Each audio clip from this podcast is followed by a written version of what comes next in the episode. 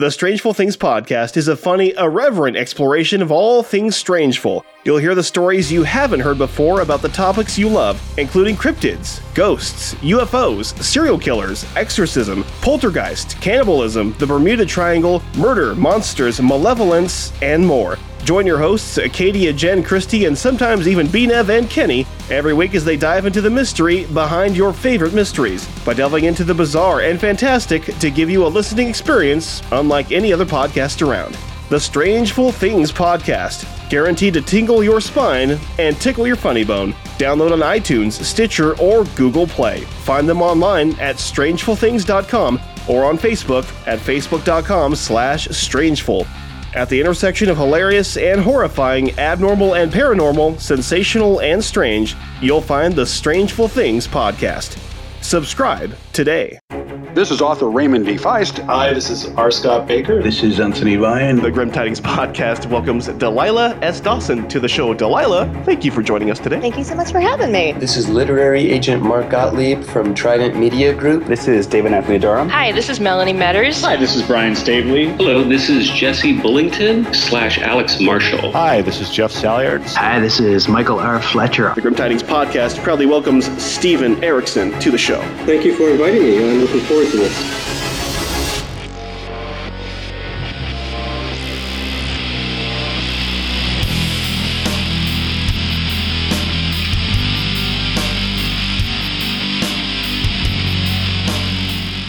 there, it's Rob from the Grim Tidings Podcast with a special episode Wizard World Portland. I had a chance to hang out at Wizard World in Portland at the Oregon Convention Center just this past April 13th, 14th, and 15th. Met some awesome authors and had a blast and recorded some very cool interviews for your enjoyment today. Guests included J.R.R.R. Hardison, L.M. Pierce, Felipe Cagno, Annie Bellet, Kristopher Jerome, and J.S. Fields. And of course, there are links in the show notes for all the authors mentioned on the show today. You too can meet and talk with cool authors at Wizard World all summer long. Just visit wizardworld.com for upcoming tour dates across North America. Again, that's wizardworld.com. Special thanks to Wizard World and all my cool guests for being a part of the show today. Thanks for listening. Enjoy the show. It's the Grim Tidings Podcast. Rob Matheny here at Wizard World, April 13th, 14th, and 15th in Portland at the Oregon Convention Center. I'm here with past guest J.R.R.R. Jim, in parentheses, Hardison, author of Fish Wielder, Demon Freaks, the Helm graphic novel, is joining me again live in person at the convention. Jim, how are you doing today? I'm doing very good. Thank you very much. Uh, we're down here at the con. We are hanging out. Um, how is Wizard World Portland going for you so far? So far, it's going great. There have been tons of people by. We've had lots of conversations with folks and sold a lot of books, so I'm really happy. You're very busy at, at uh, cons. I follow your social media feed there. Um, so you're, you're on Facebook at Fishwielder, uh, Twitter at Fishwielder, Fishwielder. Fishwielder.com. Yep. So Fishwielder is kind of the, the what you want to take away from this if you want to follow uh, Jim on social media. Uh, but you're all over uh, cons from what I see. You do, you do uh, quite a few cons and you have a great display with um, banners, you have books, pins, all kinds of cool swag.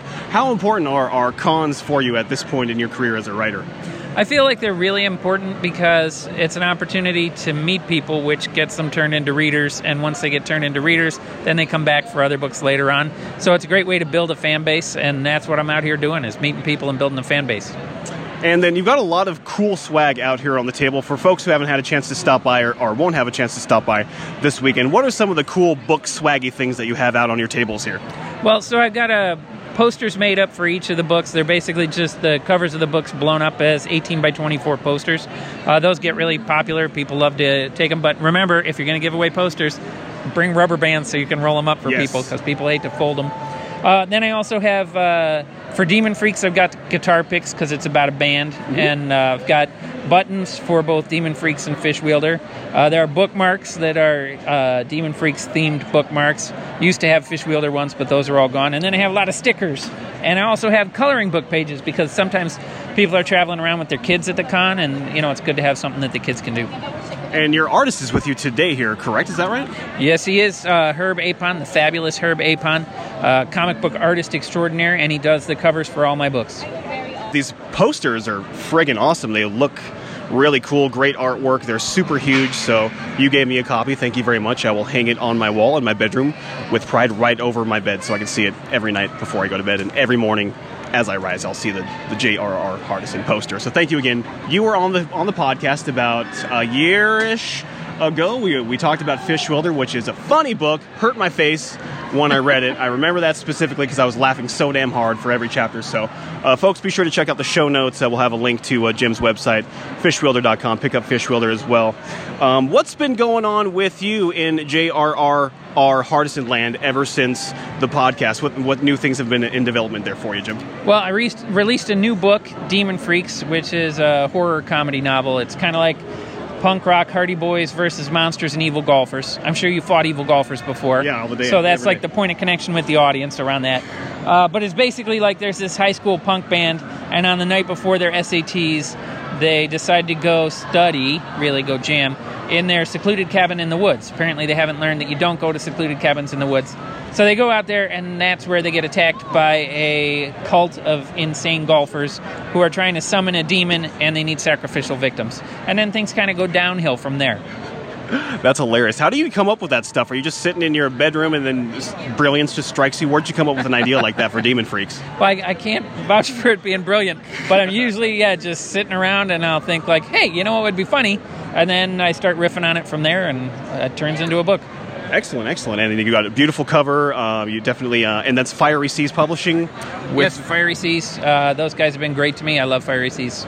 They so they hooked up with uh, Fishwielder and then uh, Demon Freaks. So you're doing you did the fantasy comedy with Fishwielder. You're kind of doing the horror comedy with Demon Freaks. Is like sci-fi comedy or something next for you? What's next down the pipe I, for uh, Jim Hardison? I do have a sci-fi comedy in the works, but that one's going to be a little Yay! while. Okay. I did the the superhero comedy when I was working with Dark Horse. That's the graphic novel, The Helm. The Helm, yeah, it's a very cool uh, graphic novel. So you have uh, what was it? Four volumes, all in one now. A four volume mini that they turned into a graphic novel. And then the next thing I'm working on at the moment is the sequel to Fish Wielder, Fish Wielder 2, A Fish Out of Water, which I'm about uh, two thirds of the way through writing. Okay. Any idea on maybe a release date for Fish Wielder 2 for those chomping at the bit to get more of some koi fish action? You know, I hate to be all George R. R. Martin, but Ah.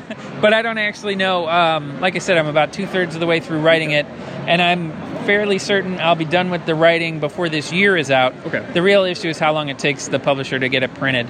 Uh, it always takes longer than you'd figure. Right. The breakneck speed of publishing in 2018 continues to be at a lightning pace. Okay, so you got Demon Freaks, you got Fishwielder, you got The Helm, which is a very cool graphic novel.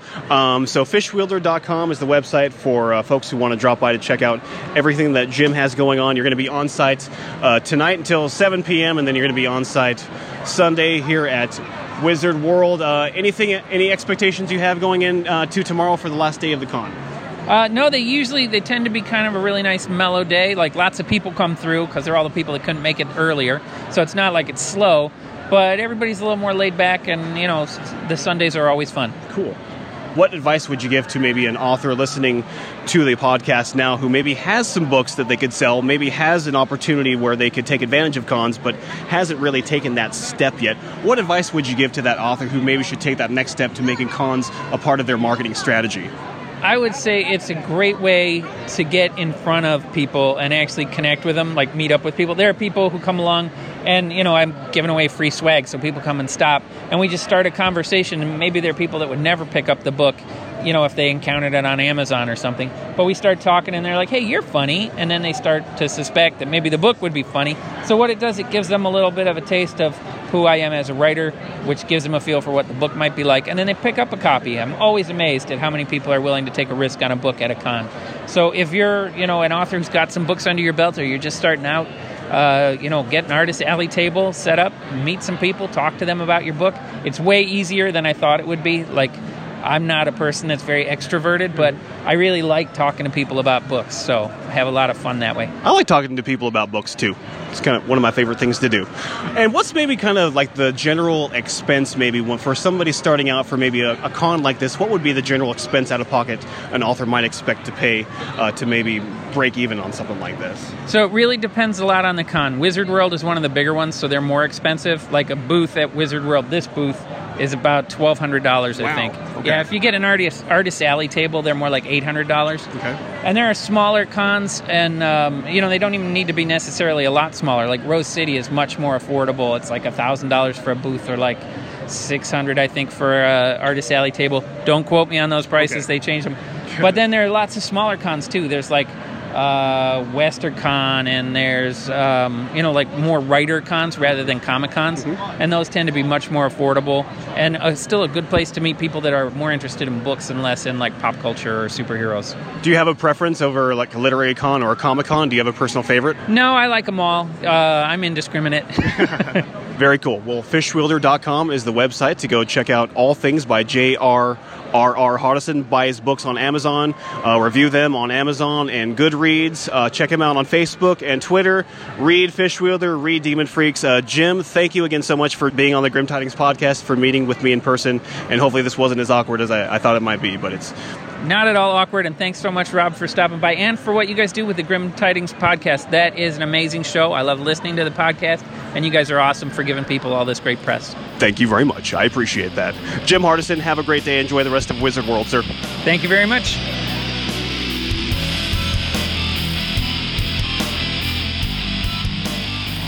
It's the Grim Tidings Podcast. Rob Matheny highlighting some awesome authors here at the show. Make sure that you visit wizardworld.com for all the upcoming dates, for all the cool cons they have coming up, highlighting awesome authors like I've talked to today will be throughout the country. So be sure if you want to engage and meet and talk to and buy books from cool authors featured at the Wizard World Comic Con, visit the website, find out the dates coming up, who's going to be there, buy a ticket, and support cool indie authors. Uh, my next guest on the show today is L.M. Pierce, author of Trans Liberty Riot Brigade. L.M. Uh, should I call you L.M.? Lindsay is fine. Cool. I'll call you Lindsay. Um, thanks for joining me on the podcast today. Yeah, thanks so much for having me. Um, so we're going to talk about books. That's usually the subject matter at hand here on the podcast. So let's first talk about um, your book a little bit. Uh, tell us about Trans Liberty Riot Brigade and why you think listeners should pick up a copy.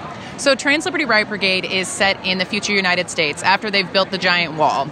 And it features a population of people, uh, 40% are born intersex, and sexual assignment surgery is mandated by a totalitarian government. Um, no one's allowed out, no one is allowed in, and it's basically about the struggle of individuals to determine the rights to their own body, which echoes a lot of the things that we're seeing today. Um, it features a diverse cast of intersex, transgender characters, pansexual. Um, I have an ace character. There's bisexuality, poly relationships. So it, there's a lot of representation in this book. It's the first in a trilogy, and the second book should be out this year. Third book we're shooting for next year. And what was the inspiration for the story?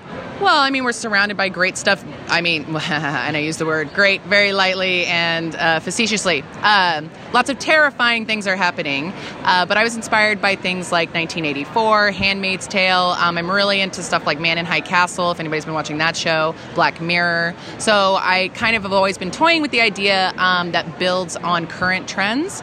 Now, unfortunately, I wrote this book before Trump was elected, and I feel the need to qualify that I'm sorry. this was supposed to be fiction. So, yeah, stay tuned for my nonfiction titles coming soon. So it's a planned uh, trilogy then. yes, it is. And who is your publisher? Ninestar Press, and they're an LGBTQ publisher based out of New Mexico. And are they currently accepting submissions? Yeah, they're always looking for fresh voices. They're looking for good representation across the spectrum, and they're very committed to unique POV. Excellent. And that's a genre fiction? Yes. Um, they do, you know, I mean, there's romance, but they do, in fact, they're one of the few publishers who are championing, um, you know, intersex, transgender, and across like science fiction is really big. Um, you know, my book's obviously a dystopian, um, so we're not seeing a whole lot of rep in those genres, and it's continuing to grow, but Nine Star is definitely championing that. Cool. So Ninestar Press is the name of the publisher, so folks can check them out on uh, Twitter as well. So if they wanted to uh, submit some quality LGBTQ genre fiction, they're looking submissions presently. So be sure to check them out. And that is your publisher now. So have they picked you up for the trilogy? Are they uh, are working with you on book two? Yes. Where are you at uh, on the, in the process of writing book two? So, book two is, I would say, about halfway done. Um, I'm also in graduate school, so that always kind of puts a, a kink in my uh, timeline. Uh, but the summer is coming up, and so I'm looking forward to being able to finish the second and third book and get those slated. So what's your major in uh, graduate school? Uh, I am in a counseling psychology program uh, for a master's in that at uh, up in Lacey, Washington. So slightly busy with that schedule then. Yeah, just a little bit. It's like they want you to do things when you're in school. It's very awkward. Study, read, etc. Yeah, I mean, apparently that's that's a thing. Jeez. very inconvenient. Let's talk just a little bit more about uh, Trans Liberty Riot Brigade. Can you tell me maybe about uh, the lead character in this story? Yeah, so the lead character, um, their name is Andy, and um, they basically come from the the bottom of the bottom. You know, they're um, involved in sex work. They're drug addicted. They are completely oppressed by this totalitarian government that tells them that they don't have the rights to their own body. Um, they are also intersex, and so what's happening with this population of people is that uh, 40% of the population is being born intersex. And so some individuals who are born on the streets or um, who are born to, say, prostitutes aren't actually born in hospitals. So they, quote unquote, escape that mandated surgical requirement and spend their lives kind of on the run, trying to avoid the surgery that they don't get a choice in. How have readers responded to your book so far? Um, it's been actually really great. Uh, super positive, supportive, supportive community. Um, it's a very heavy slang. There's a lot of dialect. It's a very, I will say, very gritty, and so it's definitely, it's one of those like you really, really love it, or you, it's just not for you kind of thing. But readers have really, really liked the world, and it's also a little terrifying because, like I said, there are a lot of themes kind of correlating with what's happening now, but that I think makes the work even more important. You've been at uh, Wizard World here in Portland for the past uh, weekend, hanging out with a couple of uh, authors here at the table as well. Um, how has the con gone for you so far? Uh, it's been great. Every time we come to Portland, and we do other Portland cons, um, Portland always treats us real good. And, you know, it's kind of like Gayland, we jokingly say. Uh, you know, it's no longer San Francisco, it's Portland. Uh, so they're always really, really ecstatic. We get a lot of young readers who come running to our table saying, oh my God, you know, gay authors, this is amazing, because there is a real thirst for queer literature, and there's not a lot of options out there. So it's really great to be part of putting the word out there and giving them some hope and inspiration. We get a lot of um, writers who are thinking, "Oh, I really, I have this story, this character, um, you know, but they're gay, and I don't know." And it's just really great to be able to provide that encouragement and say, "Hey, we're here doing it. There's an audience. There is a readership. People are looking for this um, content." That's wonderful. Yeah, it's been really, really great. We love Portland. Yay, hometown city of Portland. I love, I love being from Portland. Uh, representing, cool stuff. Um, so, just as a as a writer, um, what's your current writing schedule look like? Do you write every day, or do you have a current writing like daily goal or anything like that? Um, no, I'm I'm what I like to call a pantser and a binge writer. Uh, I write as I can, being in school. Um, so, for example, this semester I took extra classes, so I have written almost nothing. However, the summer will roll around and I'll like bang out 50,000 words in a couple weeks, you know, so that's totally possible. Um, it's basically striking while the iron's hot and um, as time allows. Uh, what's your current uh, marketing strategy as an author using like Facebook or Twitter or um, Goodreads or anything like that to get your name out there? Yeah, we're all over social media. Um, you know, so you can find me on Facebook, you can find me on Twitter. Uh, I definitely have a Goodreads profile. Our books are all available through Amazon and all major retailers online. Um, we're in local bookstores, um, and we're also in like the Eugene Barnes and Noble. So, I mean, we're we're pretty much all over the place. You can definitely tweet at me, um, leave comments on Facebook. I love interacting with readers or people who are just interested and in the community. What's your uh, Twitter handle? Uh, it is at LM Pierce Books. And do you have a website too? Yeah, it's piercebooks.com. Wonderful, wonderful. And then, um, could you maybe tell me uh, what's the best writing advice that you have ever received? The best writing advice I have ever received is ass in chair. Books only get written if you fucking sit in the chair. I don't know. Am I allowed to swear on this podcast? Absolutely. So, I mean, that's really the best advice. There's a lot of people who come up and they're telling me about their wonderful idea, their wonderful character. They have all of these like amazing storylines, but it never makes it to the page. And so that is the ultimate thing. It's like, who cares if it's shit? Who cares if it sucks? First draft, just get it on the page because you can always go back and make it better. But I'll tell you how many like writers who said, "Oh, once upon a time." And so don't be that person. You know, make it happen. Tell the stories you want to tell. L.M. Pierce, author of Trans Liberty Riot Brigade, says, "Get your ass in the chair and write the damn book." Thanks so much for joining uh, me on the Grim Tidings podcast. It's been great to have you on the show. Yeah, thank you so much. I really appreciate it.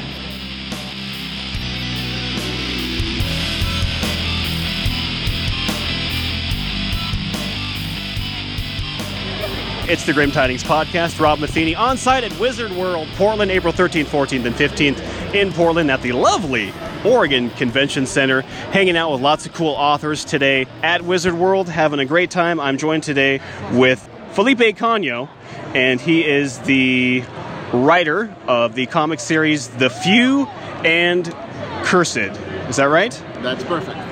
Okay. And then you are the owner of Timberwolf Entertainment LLC. Is that right? That is correct. That'll be me. Currently, you have three issues of The Few and the Cursed available now. You have a Kickstarter going on right now as well. I'll have the link in the show notes for listeners to check that out as well. And that's to back issue number four of The Few and the Cursed. And that's going on, and that'll be live when this episode drops. So, uh, folks, I highly recommend go check out their Kickstarter. Definitely back issue number four. Check out the cool video and find out the cool stuff that they have going on. But we're here today to talk about this awesome graphic novel, which I had a chance to thumb through and preview some killer artwork. Go ahead and tell my listeners a little bit about The Few and Cursed, uh, a little bit about it, a little non spoiler preview, and why you think maybe they should pick up a copy. Uh, well, thank you for having me on your podcast. Uh, the Few and Cursed is a supernatural western, and uh, it takes place in a world that, uh, for the better part of the last 70 years, most of the water has been gone. So people have been crossing oceans in horseback.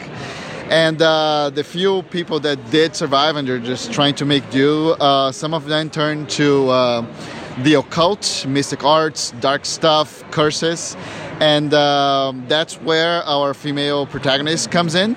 She's a nameless character. We only know her as uh, the redhead. And she's a curse chaser. She goes from town to town ending curses. And you are right about the artwork. It's phenomenal. I highly recommend people to uh, come check it out because Fabiano's work is really stunning. He's done a lot of stuff for Marvel and DC.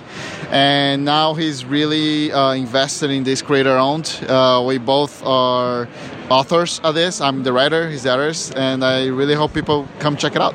So check out the Kickstarter. Just uh, type in the few and cursed. And is it cursed or cursed?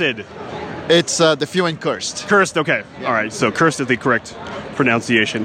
Excellent. So issue number four currently on Kickstarter for folks who want to back that issue as well. What are some of the cool, uh, maybe supernatural elements that readers might expect to find in the few and cursed? Ah, that's a good question. Um, the uh, on issue number one, where we uh, sort of set up the character, we show her battling a gigantic snake called the Tsukali. That's uh, that's that was fun to do. and It was fun to see Fabiano uh, come up with that.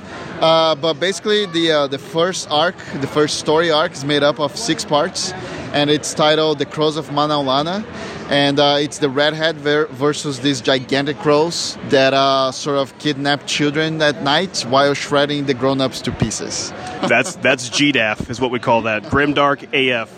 Uh, that's really cool. Uh, any other cool supernatural elements folks might find? Uh, yeah, uh, the Chronicles, we really used that to expand the world. And uh, one of the things that we did was have, uh, we delved into a little bit into Persian mythology. So that was really fun to study and see how to use some of that. So we have some devas. that's part of this universe, which I hopefully plan to use in the future. Uh, one of our artists did like a, a pin-up of the redhead as her death version. Mm-hmm. so that's something that we're looking to do in the future which is sort of curse the redhead herself. Uh, that was done for fun but it really fit the, the, the lore of the book. And uh, I licensed the IP for a board game uh, company called Rock Manor Games that's coming out early 2019 and one of the features of the game is that you you have like a curse uh, threshold that if you pass it, that character becomes cursed. So we'll definitely use the uh, the death uh, version of the redhead. Um, and that's just some of the cool stuff we have. We have plenty of more, but I don't want to spoil. Okay, okay. But folks can check out the Kickstarter then, and then uh, fund issue number four, and then plenty of more cool things to come out from Timberwolf Entertainment. LLC. Uh, what made you uh, start a, a, a small uh, a publishing press, a comic publishing press like Timberwolf? What prompted you to do that? Uh, to be honest, I did try to, to, find a publisher for the Few and Cursed. We had done like a, a, one full issue that was supposed to be our preview issue to uh, reach out to publishers, and most of these guys they're like, "Oh, we want to see more. We want to see more." And then it hit me like if they want to see more, I'll just self-publish, you know, I'll just do it myself. And luckily, we've been doing pretty well on Kickstarter. That uh, every time we do a new book, uh, we grow uh, our fan base.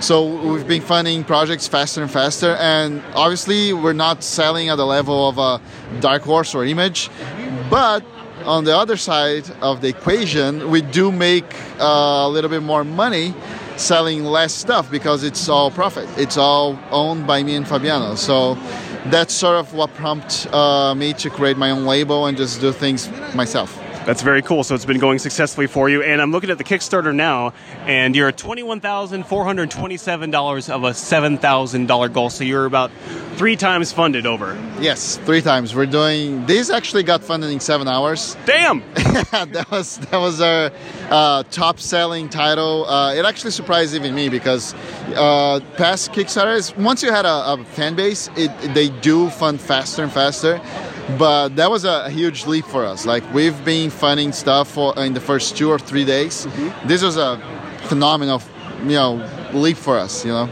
Very so surprising. things are going very well for you guys then. Yeah, we've been uh, unlocking some stretch goals. So if people go on Kickstarter right now, uh, they're gonna get like a fridge magnet. They're gonna get cards. They're gonna get posters. They're gonna actually get twice the number of books because we're doing like the full color edition, which is the regular books we we put out. But they're also gonna get the uh, same issue, same 32 pages long in full black and white in, uh, in like nice. traditional western like cool yeah so you know lots going on. And we do have some more interesting uh, stretch goals to uh, go after which i really hope we can. One one of the things that we're really excited to do is uh, cross the 1000 backers milestone. Mm-hmm. and if that happens every backer pledging at any of our print tiers is going to get like a nine card set so that's sweet. exciting. Yeah, lots of cool swag. I know folks love the swag. Uh, what is that sweet spot that you would like backers to uh, back ideally for that Kickstarter? What's the main? Usually it's like fifty bucks or something like that. But do you have a main uh, main sweet spot that you'd like backers to check out?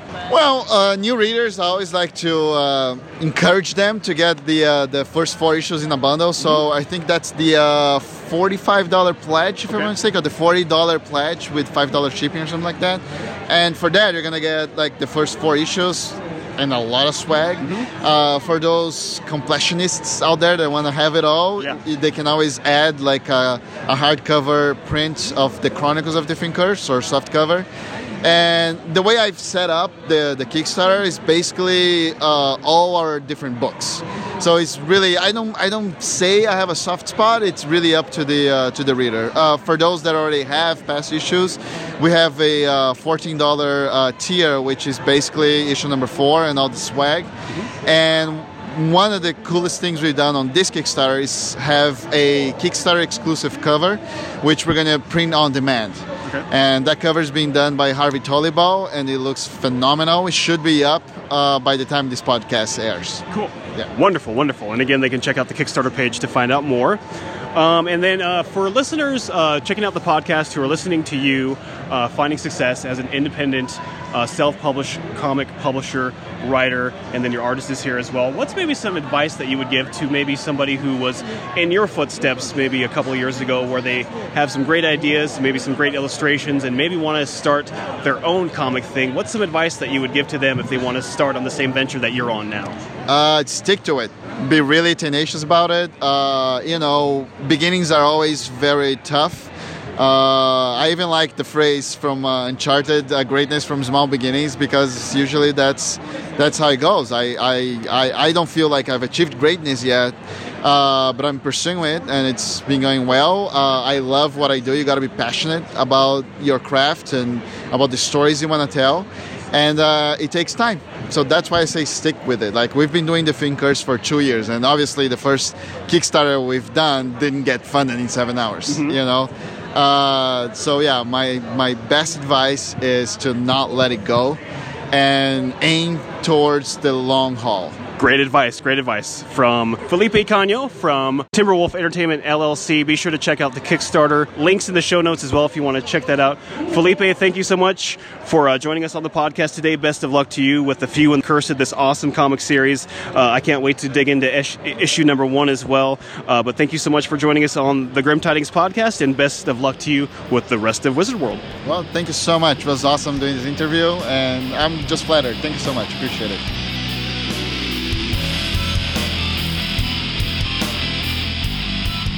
It's the Grim Tidings Podcast. Rob Matheny on site, Wizard World Portland at the Oregon Convention Center, hanging out with some cool authors. Again, you can drop by wizardworld.com to find out more about the cool authors they have on tour all summer long. Find out about upcoming tour dates coming to a city near you in the U.S., most likely. So drop by the website. I'm joined by my next author on The Price is Right. It is Annie Bellet. Annie, thanks for joining me. Thank you for having me. Uh, great to have you on the show. Tell me a little bit about yourself, please. I am a gamer and nerd, and uh, I'm an author, and I write a lot of things, but mostly fantasy at this point. And there's there's a T-Rex listening to Ozzy rollerblading past us. Just an example of more fun and excitement that you can find at Wizard World. Interrupting our interview, but we're going to get back to that. That's amazing. That's pretty amazing, right? That's exciting. Don't miss out, folks. That's not every day. Not every day that you see that. Um, so you write what's called fantasy for gamers and nerds. That's really awesome because I'm a nerd. I like fantasy and I'm a gamer, and most of my audience is too. So I think your stuff is going to be right up my listeners' alley. So go ahead and tell us about your series. It's called 20 Sided Sorceress. Tell our listeners about uh, book one and why you think maybe they should pick up a copy. So, book one is called Justice Calling, and you should pick up a copy because an ebook right now it's free. And if you get the ebook, you can also get the audio for just two bucks, or you can buy the paperback, which is in a com- an omnibus form, and it's called Level Grind, and that will give you the first four books. And that's out from Simon and Schuster, so that I don't control that one, but the ebooks I control. And then it's anniebellet.com. That's A N N I E B E L L E T.com is your website for folks to check you out. Yep. And you can, and I'm on all the websites. I'm in libraries, bookstores. You can pretty much find me anywhere. I'm very Googleable. Googleable. Googleable. Very cool. Um, so tell us a little bit about the premise of Justice Calling. So the 20-sided sorceress, basically the main character, her name is Jade Crow. And she is a sorceress who is in hiding from her evil ex boyfriend because, in my world, it's kind of like Highlander. There can be more than one, but sorcerers can gain each other's powers and knowledge by eating each other's hearts. And in fact, that's the hmm. only way to kill a sorcerer is if another sorcerer eats their heart. So her ex wants to eat her heart and gain her power. So she's hiding out. And the reason it's called the 20 sided sorceress, and it's definitely for gamers and nerds, is that one, she owns a game store. Cool. All her friends are gamers. She's a gamer. And she learned to use her powers by playing Dungeons and Dragons as a teenager in the 80s. So I basically use it as an excuse to like work in all the references to all the shit that I love that I grew up with in the 80s and 90s. Cool. And then turning that into a, a business. So this, uh, so is this series self-published or indie-published? So yeah, I started out self-publishing it. I've sold over half a million copies Woo! of the ebooks and audio myself. Damn. Yeah, so it's it's popular, I Yeah. swear, and you can try it for free. But then it was very successful, and then so Simon and Schuster came to me and they bought the print rights. Oh. So that's why you can get Level Grind and Boss Fight are the two omnibuses, and those cover the first seven books. And then book eight is out, and I'm doing the print for that one. Okay. And then books nine and ten will be out in the next few months, and that will wrap up the series. So you're kind of a hybrid author-ish? Yeah, so we call it hybrid. Mm-hmm. So I'm both trad published and indie published, but I actually make more money on the indie side. Holla. yeah. Dollar dollar bills, y'all. Okay. And then And um, this is my full time job. This is all that I full-time do. I've, I've been since 2009. since 2009, I've been a full time writer. And Yep. is the con circuit important to you? No. No. this was an experiment. This is my first time at Wizard World. really? Okay. Yeah. How did it go for you? Um, pretty good. I think we're, we're closing in on like 80 copies, which is pretty good for a weekend. Okay. For books. Did you have any expectations going in? I just wanted to not sell nothing. Okay. I Didn't mean, want to go totally want, bust. right? Yeah. And I've had a few people come by and be like, "Oh my god, I love this series," and I'm like, "I'm the author," and they're like, "Really?" So I think they had a different image, but it's Oh, alright. okay. Okay. Very cool. What's the genre of the series? Is it? It's, not, urban fantasy. It's urban fantasy. So like if you like Dresden Files or the Mercy uh, Thompson series by Patricia Briggs, Mm-hmm. it's like that, but with like the nerd portion taken to 11. All right. Super so, nerdy version. Like super nerdy. I'm not kidding. Like these are super nerdy. Although I did have a friend of mine who's not a gamer at all and not into any nerd stuff except Mm-hmm. Okay. for like, you know, some of the movies. Yeah. I had her read it Okay. and was like, does this still make sense? And she was like, oh yeah, it was great. I just had to look some stuff up. cool. So okay. So you don't. You're have not be. like hardcore, Gotcha. you probably won't get all the references, but it's not like the references are only the, the thing in the book. Right. Not so there's also a story Gotcha. there. We like story in books. That's always good as well. I figure a plot's helpful, you know. Who cool some- characters. Yeah, those are always good. Cool characters. Um, and then uh, your cover art is fucking amazing. I'll give you uh, kudos for that as well. Right. Do you have a cover artist? Yeah, her name is Raven. She lives in England, Mhm. and she's like my art half. I just I just tell her I'm like this is what I'm envisioning and it's all like through emails and stuff and then she's like does it look like this and I'm like yes that is exactly what I wanted so she's really helped me like build my brand and mm-hmm. she's super awesome How important is it for an indie author like yourself um, to have cool, badass cover art? I think it is one of the most vital like basically I always say the foundation is a really great book mm-hmm. because no matter how good your marketing is nothing's going to sell the next book except for a really great book because people's time is finite. Mm-hmm. So even if your marketing gets them to buy the first book if they don't enjoy it nobody's going to buy the second book. So I think a great book is your foundation. But after that, what's the first thing everybody sees? It's your cover, right? So that's basically your next step. Uh, Your cover has to be on genre. It has to tell people what they're looking at. You know, and so they, so if it's like urban fantasy, generally urban fantasy covers have people on them. Um, there's something that hints at magic or what's going on in the world. Often they're like really strong looking characters, or you know, like mine's a nerd, so she's using magic on the cover. She's not like wielding a sword or anything. She's not a badass chicken leather because that's not Jade at all. you know, she's a, she's a gamer. Like, come on. So I think the cover is like the next step, and then of course the book description really helps because mm-hmm. people want to know what they're reading and if they're going to like it. And you don't want people who don't like what you write to read your books because that's how you get bad reviews. Sure. So, you know, those are people who are not your reader picking up your book and being like, this isn't what I wanted. Or, or the people who complain they're swearing in the books. I'm like, And really? you swear a fucking lot, right? Yeah, I, I, I fucking swear a lot. I mean, dude, this is a book by a gamer about gamers for gamers. And if you've ever watched any Twitch channels or like gamed with anyone ever, we all fucking swear all the fucking time. Like, you know, holy shit balls, swearing happens. So, Good shit. All right. Yeah. Uh, excellent. Um, I'm going to ask you a few writerly questions just because we have a lot of writers who listen to the show. What is the one piece of writing advice, the, the best piece of writing advice that you've ever received? Ooh. So when I first started out, I wrote a lot of poetry. And so I was very good at beautiful prose, but I wasn't so good at some of the story elements, I think. And then I really struggled with dialogue. And so I used to try and write stories with no dialogue to get just like ignore it. Wow. And then I was taking a workshop with Whitney Otto, who wrote How to Make an American Quilt Okay. and she like said this one thing to me that just like switched something in my brain and suddenly I could like think about dialogue and she's like it's not always call and answer that was her advice hmm. so just because someone says something doesn't mean that any of the other characters have to respond verbally ah. and so that your dialogue doesn't have to be like well he says this and then they say this and then this has to follow it's like sometimes you can skip some of that and just do your interactions through physical reactions, or you can just skip to the next relevant thing someone would say. And so, I don't know, like that was really transformative for me. Wonderful. Great advice. Uh, so, marketing strategy. Uh, what is your general marketing strategy? Are you like on Facebook or Twitter or Goodreads? I mean, yeah. Well, other people have my book on Goodreads. I, as an author, I don't really go to Goodreads because we joke that there's a darkness there that does not sleep.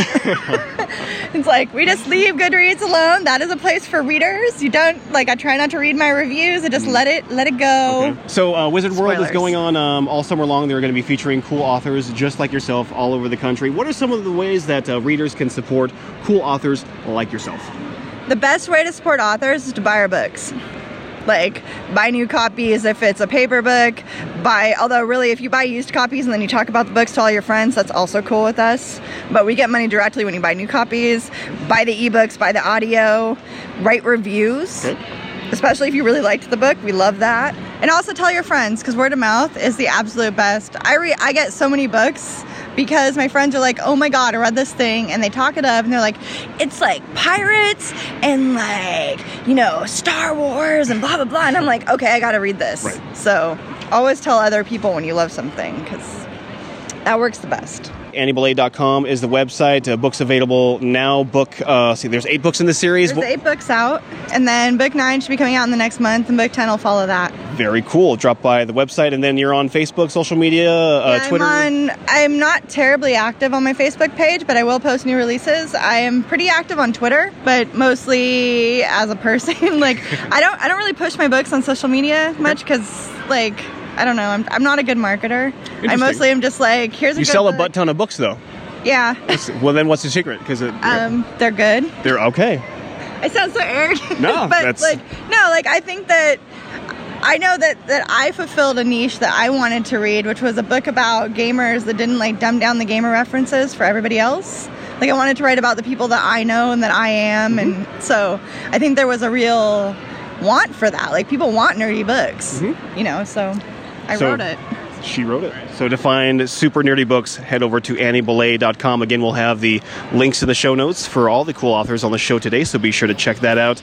Annie, thank you so much for joining us here on the Grim Tidings podcast, and thanks again for hanging out. Thank you very much.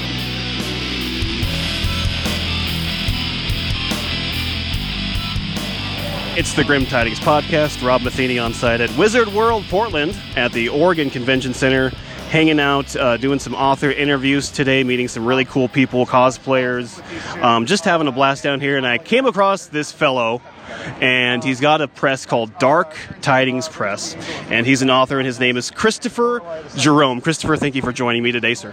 Thank you. I'm happy to be here. It's my first con, and it's pretty exciting. First con, how is it going so far? It's been great. Um, yesterday it was a little slower start, but I knew that'd be the way it would go. Um, Saturday has been awesome. I've had lots of people come by, get books, pick up our comic. I've been pretty happy. Very cool. Actually, I interviewed Jim Hardison, J R R R Hardison, author of Fishwielder, just a few moments ago. He's done quite a few cons, and I actually asked him about um, uh, if authors were listening to the show and they haven't stepped out and done a con before, or for you, this is actually, you, you said your first con? Yes. Uh, what prompted you to start um, attending cons like Wizard World as an author? So it was actually um, two years ago we came to Wizard World just as fans, and um, I saw a couple small press booths and got really excited and thought, you know, this would be exciting when I get a little farther along in my career. And then now, two years later, it felt like it was the right time. Excellent, excellent. So let's talk a little bit about um, you've got a press and you've got some books. We'll talk about books first because that's kind of what we like here on the Grim Tidings podcast. Um, you have some wonderful cover art, but let's talk about your first book here. I'm going to grab a copy, um, the paperback here. It's a Wrath of the Fallen, beautiful cover art. Tell me a little bit about this book and maybe why you think listeners should pick up a copy. So I like to describe my series as Terry Brooks meets Clash of the Titans. There's giant monsters awakening from their slumber and wreaking havoc. The gods play an important role. Um, there's some POV characters. They have very human qualities. You've got wars between demons and paladins. Um, I try to tell a really cool epic fantasy story with some really human elements. Um, this Wrath of the Fallen is just the first of a much larger world. I've got a sequel, Cries of the Forsaken, coming out in a few months. I've got um, some novellas that are tie ins. The plan is for the Gods and Men cycle to be um, just a really huge, all encompassing fantasy series that's going to span thousands of years in this world.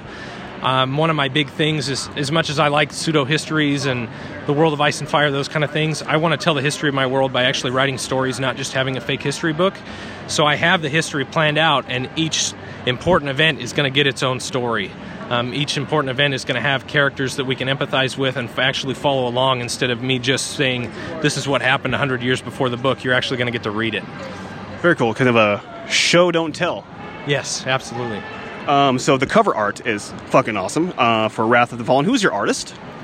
So there's an interesting story behind this. Uh, there's a little bit of hard feelings. Um, I met this guy in DeviantArt, San Jin. Um, he was great for this cover. And then I commissioned him to do another cover, and he ran off with my money. so now I'm on to a different, uh, different cover artist for the next couple books. Um, but I, I still I love this cover. Um, I I really like wraparound covers. So if you look at the actual book, it the image does wrap all the way around. I wanted a more painterly style, and I wanted an epic scene. So without spoiling anything, the cover is an actual scene from the book. It is the climactic moment of the whole novel, and um, the sequel, Cries of the Forsaken, the cover is a climax of one character's story. So that's something I try to do. The cover is kind of a spoiler without spoiling anything. Nice, very cool. So, Wrath of the Fallen is book one, and then you've got book two, uh, Cries of the Forsaken. And when is that due out? Um, that's due out in probably the next three to four months. I'm just wrapping up the second draft. The editor's ready to take it, and then we'll be locked and loaded from there. Well, we've got links in the show notes, of course, as always, for folks who want to check out uh, Kristopher Jerome's books. Uh, you can check out uh, Dark Tidings Press as well. But uh, what's the website if folks want to check you out? DarkTidingsPress.com. Um, that's going to have links to my books, um, some of the other authors we're starting to publish. It has a reading order, it has a really detailed timeline of the world with art. Um, all of that is art that I pulled from our graphic novel that's upcoming as well. And then, are you on social media like Facebook or Twitter or anything like that? Yes, so um, I'm on Twitter not as frequently, but I do have a pretty active Facebook page for Dark Tidings Press where I try to share updates, pictures. Um, when I'm writing, I usually, if I have a really badass line that I like, I'll, I'll plug that in there and, and have the hashtag for whatever book it's from to try to get people excited. And you've got uh, like a few titles. So you have uh, the book one, which is a novel, then book two, which is a novel, and then you have a novella and a novelette. What prompted you to write kind of the shorter story length for your uh, story world? So the novelette is called The Bandit's Balance, and um, I actually wrote that with the complete intention of giving it away for free. So if you sign up to our mailing list, that's the freebie you get. It's about three chapters long, um, and it's a backstory of a character from Wrath of the Fallen. And then for the novella, I was actually just sitting in an art class when I was going to college, and I came up with this idea that I thought would make a great story, but just wasn't long enough to be a full novel. And it, it just grabbed a hold of me and wouldn't let go until I finished writing it. And so it's actually one of my favorite things that I've ever written. And it's set about a thousand years before Wrath of the Fallen. Like I said earlier, it's part of my process of telling the history of the world with actual stories. We also have a web serial on Wattpad. Illustrated chapters come out every two to three weeks or so. Um, that's a sequel to that novella, The Nightbreaker. So you can check that out also. Where would they look on uh, for you on Wattpad? If you just look for Dark Tidings Press or Kristopher Jerome, you should be able to pull it up. It's called the Northern Campaign, um, and it follows a, a, very specific part of the war that this series is about. Um, like I said, it's illustrated. Our graphic novel illustrator does a little um, chapter header illustration for each part of that as well. And the next step for Dark Tidings, um, and then for the series, is that graphic novel. Is that right? Yes, that should be out by the end of the year. Um, Patrick Bermeyer is my illustrator. He's also attending the con. It's his first con as well. We went to college together, and we hooked up there, and um, he's doing the he's done the art. We've wrapped in somebody to do the colors. Um, the cover of the graphic novel was actually colored by the guy who does the colors for the Batwoman comic. So I actually had a, a real pro in the industry step in and help with. Cool. That. Yeah, that's awesome. So what uh, prompted you to start Dark Tidings Press? Not everybody wakes up in the morning and says, "I think I'll start a small press publication." It's not the easiest business model uh, in the world, I suppose. But you, for some reason, decided to start Dark Tidings Press. And uh, one big question I usually like to ask on the show is why people do things, because it's a very fascinating answer most of the time. So, why did you decide to start Dark Tidings Press? Because I, I really always like having a project, um, and I like having creative control. Uh, my, my day job at the moment, because I don't write full time, is I'm a manager at a car dealership, so I like being involved in business. But what it came down to was the cover art you really like the cover art, so do I. I wanted complete control. Um, I didn't want somebody in a marketing department telling me this is what your book should look like. And really, that more than anything else is what made me decide that I wanted to run the show. Are you just going to continue with your own Dark Tidings Press and just continue to publish your series underneath your own imprint then? Absolutely, and we're currently um, Dark Tidings Press is bringing in some other authors that I've got to meet that were maybe going to go the indie route or wanted to traditionally publish, and they decided to kind of come with me. So we're going to grow and to be a real small press with multiple people. Very cool. So uh, tell us about uh, the author that you have. You, you, have one author who's signed up who you're going to release the title. Tell us a little bit about that author and that title you've got forthcoming. Yeah, so his name is Caleb Chandler. Um, the series is called Dark Ocean. The first one, A Memory of Solstice, is coming out in a couple months. Um, we just got it back from the editor, and he's finishing up his edits on it. Uh, it's kind of a it's a portal fantasy, so the main characters get transplanted to another world from our world, um, but they have they have their own special powers. So it's almost like X Men meets Portal Fantasy. Um, these guys have elemental powers they didn't know about, and they end up going to this planet where humanity originated from. I thought it was really cool when I um, read it, when I met him, and then I asked him because he he approached me and said, "Hey, could you give me some input on being a writer?" And then I, after reading it, I was like, "Hey, you know, I'd love to publish this with my book. You know, we got Strength in Numbers. Do you want to come and join Dark Tidings Press?" And he was on board from the beginning. Are your books on Amazon too once they come out as well? They are. They're on Amazon. You can get them on Kindle. Um, Wrath of the Fallen has an audiobook available on audio as well, on Audible, excuse me. So you can you can check them out on our website. You can get them on Amazon. Um, we have paperbacks and hardcovers of everything. I know a lot of people moving towards ebooks, but I, I love having a, a, dead tree edition, and so that's uh, that's a big deal for me. Being able to see it on my shelf, and, and I love having them for other people to buy them that way as well. And who are some of your uh, influences as an author? Terry Brooks is a big one. I've got to meet him several times in person, and he, he's always a gentleman. He's been great. Um, and then because I was a fan of Terry Brooks, I followed Shawn Speakman's career a little bit and then watched as he came up with Grim Oak Press and, and saw him start to do stuff on his own. And um, that was really inspirational. And then um, the guys that actually ran the self publishing podcast, I know they've changed it over. That's not what it's called anymore. But um, they've been pretty inspirational too with their books like Write, Publish, Repeat. Um, and all of those kind of, you know, their their self publishing self help books were they were a big help for me in the beginning also. So you've really taken this self-publishing thing on like full bore, like you fully want to go on self-published indie from from here on out.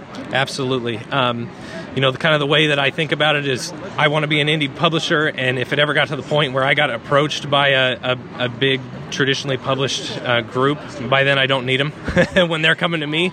So I'm, I'm happy doing it the way it is. I do have a day job, but that's all right. That finances this, and um, I, like I said, I like kind of running the show, and it's great. So we do have a lot of uh, writers who listen to the show who are on the fence uh, between should they self-publish or should they go the trad route. Um, since you have gone the self-published route and seem to be finding success so far, what's maybe one of the biggest principles or uh, keys to success so far that you've tapped into to be successful with self-publishing that that maybe other listeners could glean from? Professionalism. I mean, you want to make your book indistinguishable from a traditionally published book, be that with the cover art, the book design, the layout, and especially the editing.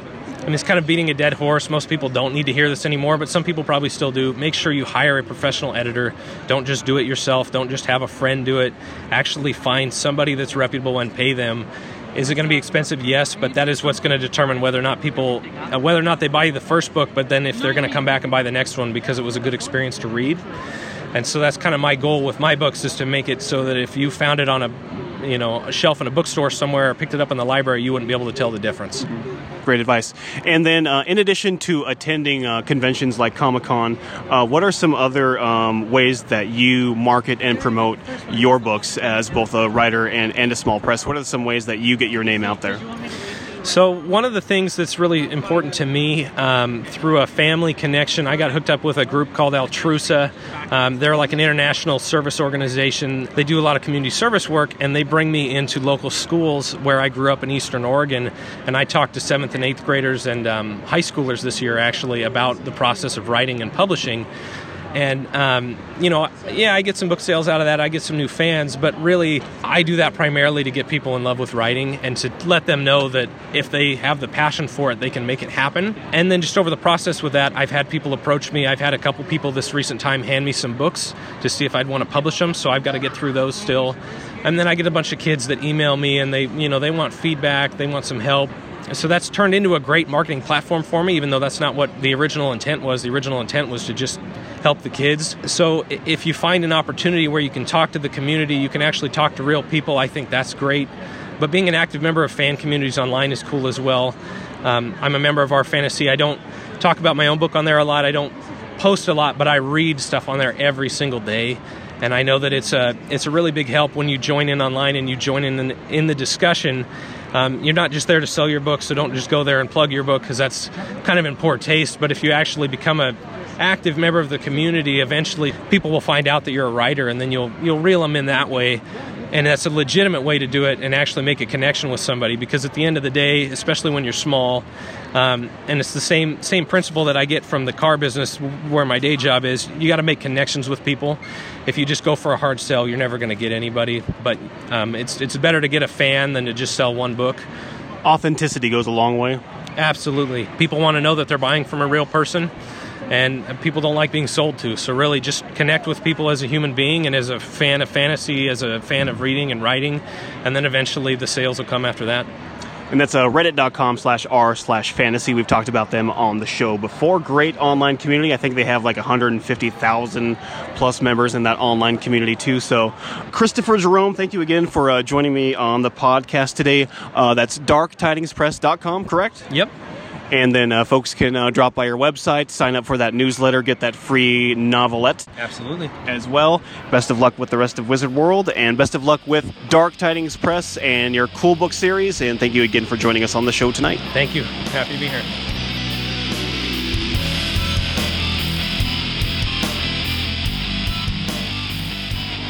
It's the Grim Tidings Podcast. Rob Matheny on site, Wizard World Portland at the Oregon Convention Center, April 13th, 14th, and 15th. It's been a wonderful con, hanging out with some awesome authors. Again, you can drop by wizardworld.com to check out the uh, dates coming up over the summer of the awesome cons coming up where you can meet and greet the awesome authors just like I'm having on today on the podcast. So be sure to check that out. And uh, next author I have on the show today is author J.S. Fields. J.S., thanks for joining me on the podcast. It's great to be here. Thank you. Uh, go ahead and just tell me a little bit about yourself. Uh, so, I am a non binary author. I live in the Pacific Northwest. I'm also a professor in the hard sciences. So, I write science fiction and I work in science, so it works out really well. That's very cool. And yeah, yeah I've got your uh, awesome card here, and it says author slash scientist. So, that's pretty cool. Truth.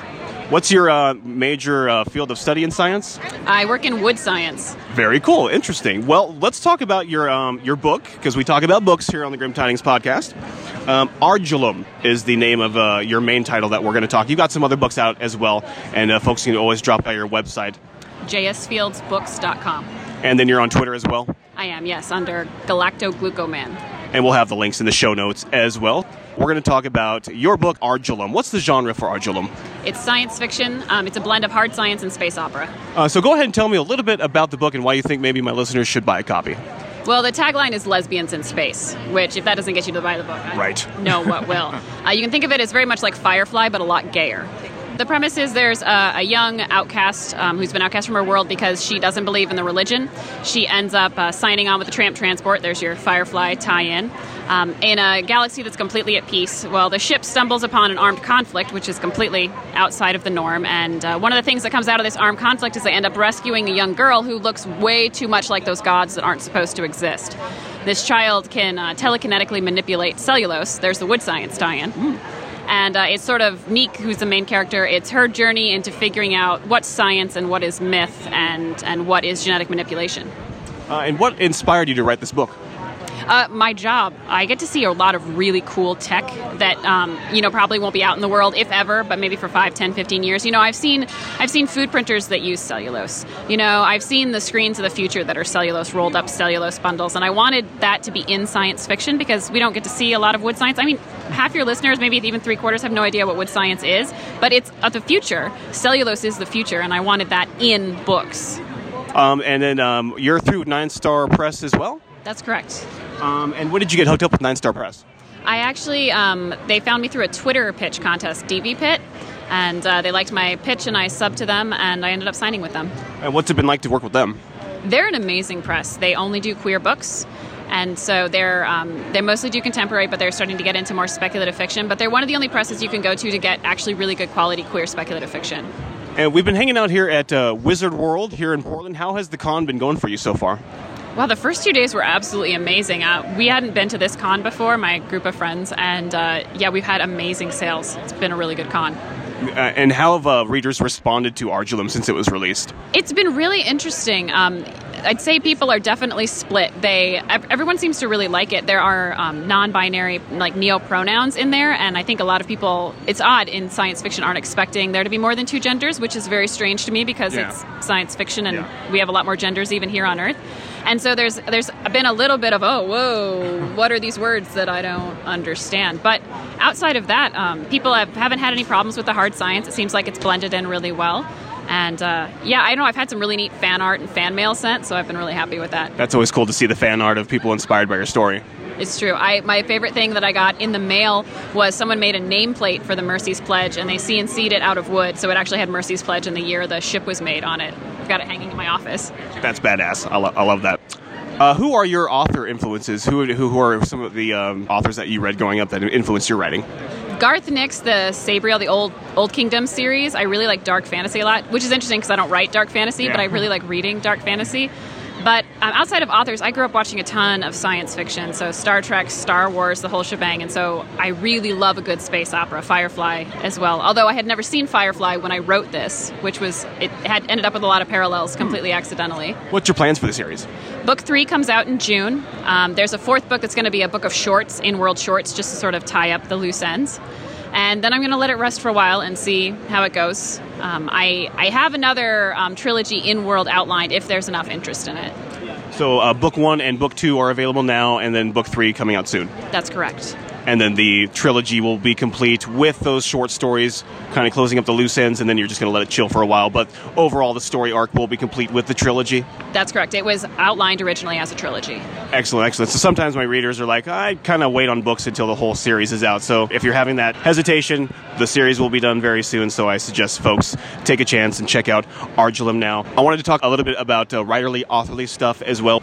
Um, could you maybe tell me the best writing advice that you ever received? Read it out loud before you give it to anyone. You have no idea how many typos you can find by reading your story to yourself and pacing, so many pacing issues. If you're getting bored reading it to yourself, everyone else is going to be bored too great advice. And uh, what's your current uh, marketing strategy that you use uh, to get your name out there? Are you using like Twitter or Facebook or Goodreads or anything like that? I um, participate in a lot of Facebook groups um, that are specific to the kinds of readers that I'm looking to get. I'm also on Twitter quite a bit as well. It's really important to leave reviews for books, whether you like them or not. There's neat algorithms on Amazon that'll only pick up books if you've got 50 or more reviews. So I started doing reviews for books that are in a similar genre to mine, and uh, that really actually helps drive people to my site because I'm reviewing books that are very similar to my book, and so the same readers are kind of all there. It's all about branding. Like you can't just keep shooting pot shots into the dark. And so if if you write, you know, female female space opera, um, if you, you know, read of course whatever you want and review, but you're not going to get the same traction if you say do reviews for male male contemporary because people who read that don't tend to also read female female space opera talking about supporting authors, what are some of the ways that uh, readers can support authors like yourself? Uh, once again, reviews, please, on Amazon, on Goodreads. Amazon's the most important, but if you're feeling particularly spunky, uh, there's also Goodreads, there's the publisher's websites. Leave reviews. It, they don't have to be long, they don't have to be thoughtful, they don't even have to be good. A one star review is just as important as a five star review. Like, you could literally just put book with an exclamation point and give it a star. It means so much to leave a review. So even it was nice would be fair enough of a review, and then one star, two star, whatever star you think is fair. Yes, in fact, sometimes I don't know if I'm allowed to say this or not, but uh, I'm just like you know you could just put boobs, just put boobs in the review with an exclamation point, and it'll be fine. Sound advice. The book is Ardulum, available now. The sequel is available as well, with the third book to complete the trilogy coming out very soon. JSFieldsBooks.com, and then say that uh, Twitter handle one more time for me. It's galactoglucoman. It's funny for a wood scientist because galactoglucomannan is a type of hemicellulose in wood. It's only funny to me. I understand that. I don't care. J.S. Fields, thank you so much for joining us on the podcast today. Best of luck to you in your future writerly endeavors. Great. Thank you so much. Thanks for listening to this edition of the Grim Tidings Podcast, available online at thegrimtidingspodcast.com or on Patreon at patreon.com slash the Grim Tidings Podcast. You can follow us on Twitter at GrimDarkFiction and for daily updates on all things Grimdark, be sure to drop by our Facebook group at Grimdark Fiction Readers and Writers. Thanks again for listening to this edition of the Grim Tidings Podcast. We'll see you next time.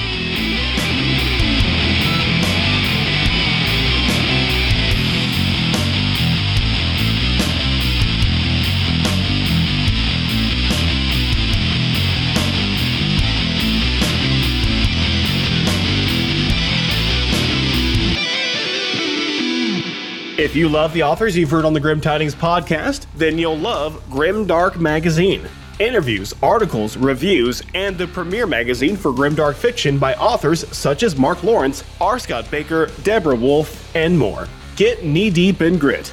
Log on to grimdarkmagazine.com.